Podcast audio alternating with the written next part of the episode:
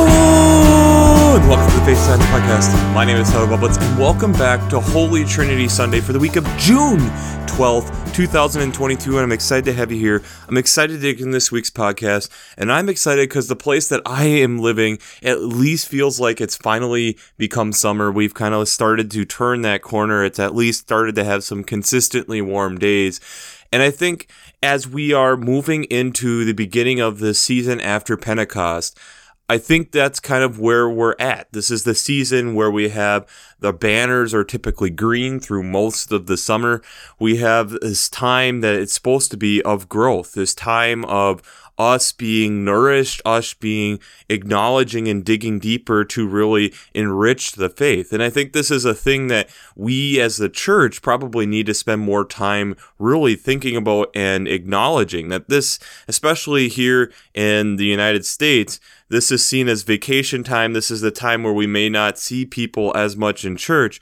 But I think it's also reiterating that this is a great time for growth that there is so many other things that are busy and yes that our lives get busy during these summer months but this is also a great opportunity for us to be able to dig deeper into the word and really pull some things out not just the familiar stories and that helps us in our faith. And I think this Sunday is a Sunday that's so challenging in a lot of ways. We have to start talking about the triune God. And when we, as people, at times really struggle to understand the ability for somebody to be three and one and one and three. I think this is where a lot of different scientific metaphors, and we've talked about some in the past, we'll talk about one this week, really help us to better be able to at least start to put our mind around it to what our human existence is able to understand and comprehend. And that I think is very helpful. And I think this is a time where we can really lean into that and again use these metaphors and tools to be able to help us better understand who God is. So, before we jump into that, let's look at the question that we had for last week. And the question was In destruction, do you see hope? And explain your answer.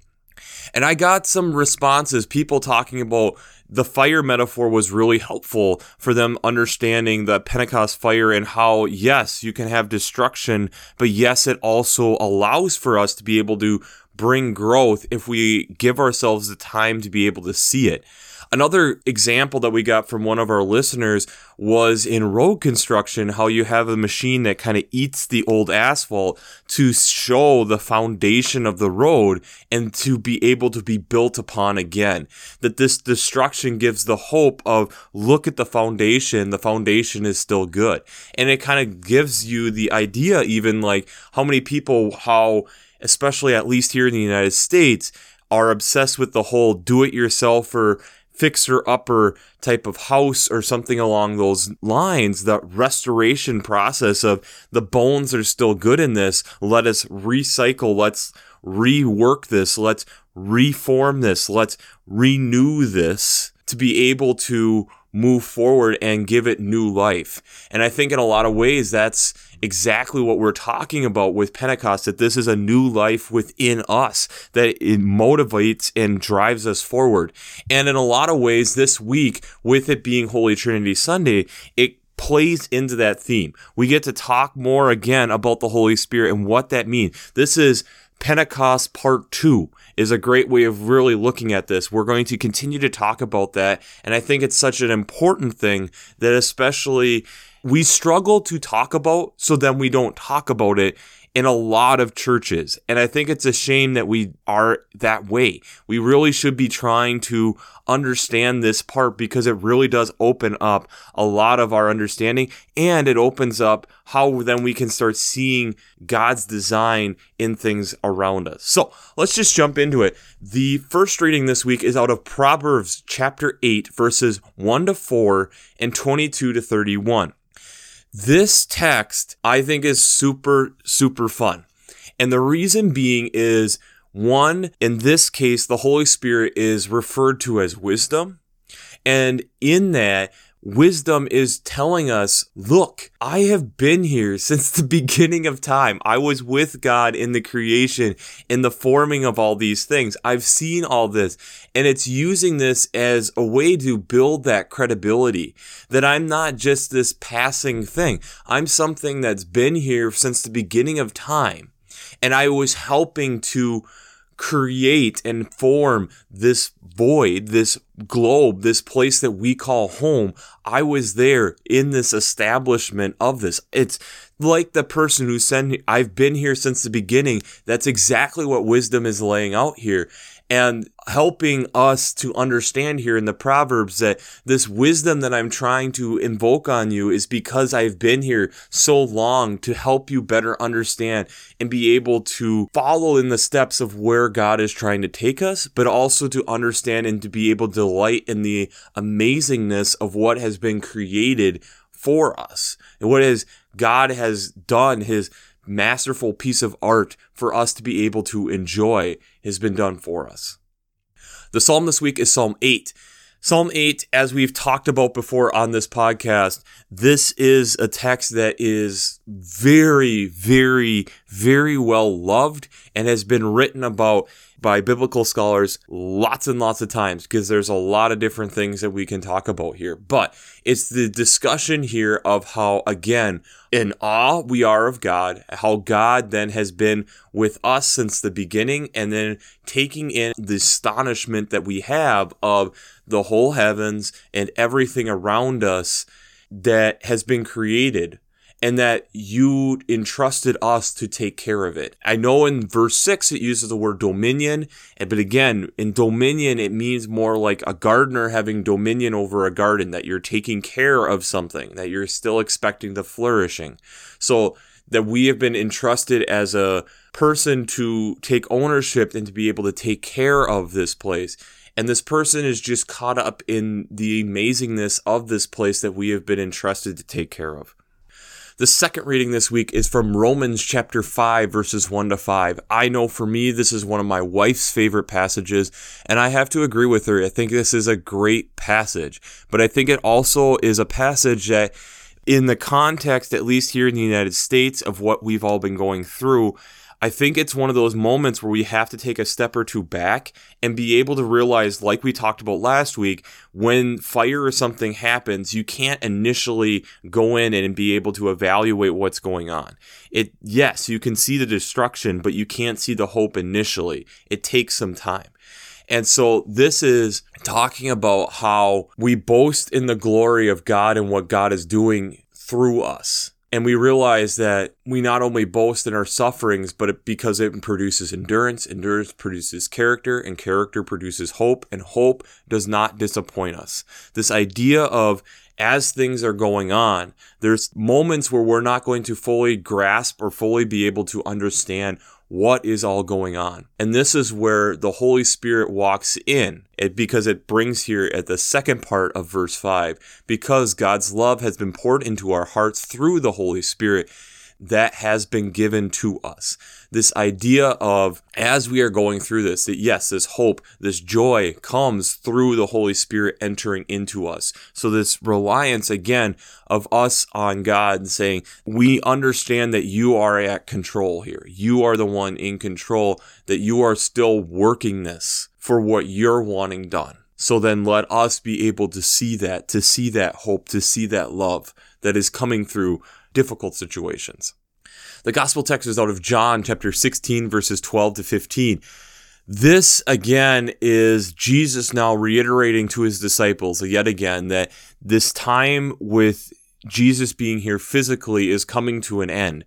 But in that, there's so much more that he would like to be able to communicate, but that there is someone being sent on his behalf the spirit of truth to guide through whatever is coming. And that in that that this is something that has been through the father. This is the continuation of what jesus is doing. And that will end up helping to not only glorify what jesus has done but glorify what the father has intended from the beginning. So before we jump into how faith and science come together this week we have to do our shameless plugs. For Working Preacher. If you haven't checked out Working Preacher, I highly recommend it. Between their Sermon Brainwaves podcast, their commentaries, their discussions, since I'm not an ordained minister, I use them on a weekly basis to be able to have some biblical scholars be able to give me some commentaries, to be able to look at these texts from those eyes, along with having their Working Preacher podcast, having three to four different seminary professors out of Luther Seminary in St. Paul, Minnesota, I find extremely helpful. So if you haven't checked out their huge archive of over 10 plus years of going through the lectionary, I'd highly recommend checking out workingpreacher.org. The second thing I'd highly recommend is checking out the Revised Common Lectionary coming from Vanderbilt's Divinity Library. I find it extremely helpful not only in how they lay out the text, which I use on a weekly basis, but I also really recommend checking out the art section that they have. It gives you some different ideas of how different people have interpreted these texts throughout time, throughout space, and throughout different places throughout this globe and how we've grown in our understanding, but also how our understanding has changed and how that can be monumental for us to be able to help understand these texts. So, if you haven't checked out Vanderbilt's Divinity Library, the Revised Common Lectionary coming from that, I'd highly recommend that also. Trinity Sunday. The Sunday that, in a lot of ways, is difficult because we have to start talking about things as three and one and one and three. And we've talked multiple different times about water on this podcast and using water that's so easy for us to be able to understand because the freezing point is within a range that we can see. We can understand ice cubes coming from liquid water and liquid water turning into steam in like a shower. We can understand that and understand that molecularly the structure doesn't change. The space between the molecules maybe does and that's partially along with the temperature helps to make these different forms. But it is the same thing. We can wrap our head around that. But I want to go deeper this week. I want to go back to the core principles of how everything exists. Everything exists coming from atoms. And if you go back to your beginning chemistry, and I will admit, chemistry for me was never my best subject. But we can at least understand some of the basics here, the fundamentals here. And in doing that, I think it helps guide our understanding of how we can understand God. Let's start. First, we have protons. Protons are very, very important.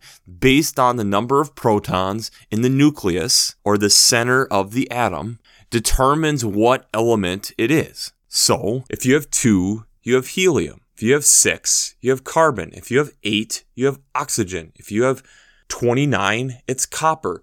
This stays consistent. These numbers, if you add another proton, it suddenly becomes something else. This is the foundation on what it is. And so, in doing that, the nucleus, these protons are held together by this strong nuclear force, which is one of the forces that holds all of this together. But in that nucleus, there isn't just protons. There is also neutrons. Neutrons act as this buffer zone, as we know from life and working like with magnets that opposites attract. We repel when there's two positive charges together. We like a positive and a negative come together, help to pull that together. So in order for that to happen, you need a buffer zone to make sure that all these positively charged proton ions are being held together. So in doing that, we have neutrons. Now, in most nucleuses, there is different ways that the neutrons can arrange themselves. You can have where their number of neutrons within the nucleus differs a little bit. And so this is where it allows us to get to a relative atomic mass or atomic weight as we might know it's been changed to relative atomic mass. These helps us to be able to calculate the a number of or the percentage if you want to put it in that way of the different ways that the neutrons can be arranged within the nucleus. So for instance and I'll attach a crash course video down below he uses silver and that you can have 107 or 109 and that 107 is more common than 109. So silver then has a relative atomic mass of 107.8682. So showing that there's a little bit more of the 107, which then has 60 neutrons because there's 47 protons within to make silver to make that atom. So there's either 60 neutrons or 62 neutrons. There's more of the 60 neutrons, which then makes it so it's closer to 107, but it's a very close to a 50-50 split. As you can see that it's getting close to 108. So in doing that, that does slightly change the form of this nucleus and it gives it slightly different properties. Very, very similar properties. It's a different isotope. It's a different form of the same thing, but it does give it slightly different abilities. It's certain things that we look for, like with carbon dating, you're looking for certain types of carbon, carbon 14, you're looking for certain types of carbon versus other types of carbon. So, like the relative atomic mass of carbon is 12, but 0.011. So, there's additional types of carbon which then have a little bit higher weights because they have a few more neutrons in there. And so they can use those and, based off the typical percentages, be able to understand some decay. But in doing that, it gives us understanding of how that all works. Additionally, then the last part of it is the electron. The electron is the negative force, but it weighs a lot less than both protons and neutrons. Also, they can be shared within multiple different molecules. And there is certain things like that there is stable and unstable rings. And we've talked about some of this before, not a ton, but some, where based off of different atomic rings of how electrons like being paired up in two and then in eight, and it can, it continues to go out. These shells, per se, which are best understand nucleus we best understand as actual particles where electrons partially because of how light their mass is it's not necessarily good to look at them as a particle but to look at them as a wave because they're constantly moving around the nucleus. So kind of like a wave that there's strong points and weak points and they could be anywhere within that wave or movement. So one of the images that I picked up here online is like if you take a old phone cord or a cord and stretch it straight, but then you move it back and forth, you get the waves where there's high points and low points within that wave. That's kind of what like an electron is like, that there is points where it is within that stretch pulled string, but it, it can be at a high point or a low point as it's circling around this nucleus. And in that, and there's partially why chemistry is so long, there's so many different parts to this. There's parts where you're trying to pair up. You're trying to make sure that you have half shells or full shells to make sure that that makes the electrons more stable thus making the element more stable or unstable based on the electrons there. And based off of the number of electrons you can have either a part positively charged ion or a negatively charged ion. And we'll let that kind of be today because it really doesn't help us in this but it's also understanding okay, you have your negative charge of your electrons, you have your positive charge of your protons, you have your neutral charge of your neutrons. And in all of that makes up the atomic weight. And that's what makes the atom. The atom doesn't exist without all of those pieces together. If it's missing pieces, it's not as stable and it doesn't exist. If it doesn't have electrons, it's a nucleus with nothing there and it's going to attract electrons. It's going to pull electrons because it needs that. But they all serve a different role. This metaphor is still very loose, so feel free to kind of give me some feedback on this. But when I'm thinking about the atom, the proton to me is like God. That based off the number of protons that are in that nucleus, forces us or forces that element to be what it is. If there's more protons, it changes to a different element. If there's one, it's hydrogen. If there's two, it's helium. If there's six, it's carbon. If there's eight, there's oxygen, like we've talked about. The neutron to me is like Jesus. That it's being that buffer zone, that in between, this person who starts to come down and make the bridge for us to be able to connect with God the one who is being the buffer zone between the protons and the electrons, the one who's helping to lay the foundation on what that element is going to be. And based off of the number of neutrons, slightly modifies what exact form of that element is, but that isotope is, but it doesn't change really the whole scope of how it interacts. It's changing the relationship that it has with, for us, with God, but also changes the relationship on how that atom is going to interact. The electrons, with being so small and having shells and moving so much and making these clouds of negative particles moving around, but we can't look at them as a particle physicist could.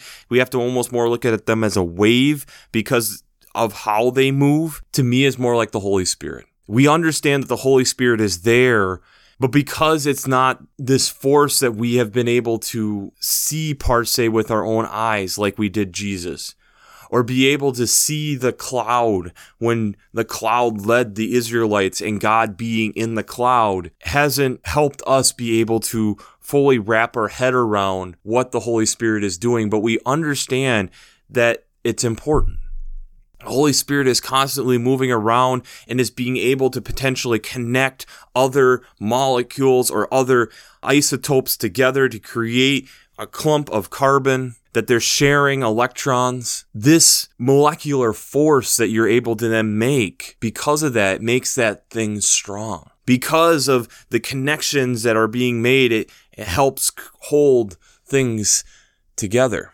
It's this important thing to be able to move around and work within us. These electrons help hold things together as you can see, this isn't necessarily my strong suit, and I have a hard time kind of fully explaining it. And then again, that's why these resources are down below in the show notes to help with that. But I think it's not that different than when we are trying to explain the Holy Spirit within our own lives, this final part of the triune God. That we know that if we just had protons and neutrons, we wouldn't have life the way that we do because we would have things trying to push it themselves away from each other because all these positively charged ions wouldn't allow for things to come together.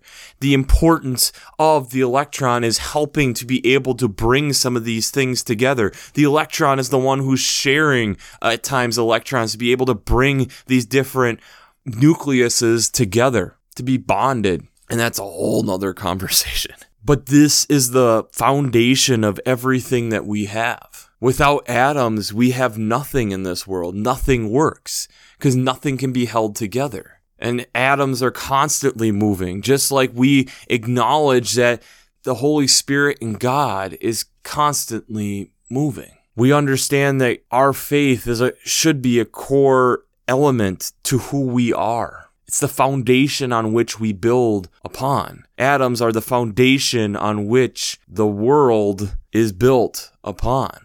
This idea of being having able to have three elements working together to hold everything together, I think is relatable here. The wisdom that the Holy Spirit brings helps guide us and be able to move forward in the faith. Just like to me, the electrons being able to work together, share electrons, bond together, allows us to move forward. The world would be a weird place if it never bonded together. If we didn't have electrons, we'd have a very weird place. The all three of those elements are very, all three of those particles or protons, neutrons, and electrons are all vital to the life that we have daily. And I think it's that point where we have to understand that then that should be the same within our faith. That God the Father, God the Son, and God the Holy Spirit are on an equal playing field and all are super important. That the Holy Spirit working within us to guide us, to speak to us, to talk with us, to lead us in the ways and where God is trying to steer us, to talk with us and to be able to say, I've been here since the dawn of time. I've seen the work of the Creator. We talk. We understand. We have worked together for so long. Let me help you. Let me do the work that I'm designed to do. Let me show you the side of this triune God, the one that is the helper, the one that is the guidance, the wisdom, not the teacher. I would say that's more Jesus, not the creator. That's more God, but the one that kind of in ways brings those two together. The one that helps us to be able to understand and interpret, to be able to guide us in this. In our world, in our lives, we need all three the acknowledgement of the triune God for us to really, I feel, move forward in the faith. So, the Twitter question I have for you this week is where else do you see triune that helps you understand God? I'd be really interested in that. Where else do you see triune to help you understand the triune God? Because we've talked about like the fire triangle last week We've talked about the forms of water before. And now we're getting to the triune of everything that we know on planet Earth the atom. Protons, neutrons, electrons working together to be able to build everything that we have around us. So, why wouldn't we then have a triune God to help us understand that the three parts of God, this ability to be able to understand that all three parts have a very important role, but all three parts work together and could not stand on their own. And I think it also helps us to be able to understand that as individuals, we're not meant to stand alone. We're meant to work together. And especially if a major way that we're interacting with God now is through not only our personal prayers to God, but also our communication with the Holy Spirit. That then should guide us to understand if working together, just like the Holy Spirit does, just like electrons do. Why would we expect anything different? So, we'll wrap this up as we always do. I pray God blesses you through your faith and amazes you through science.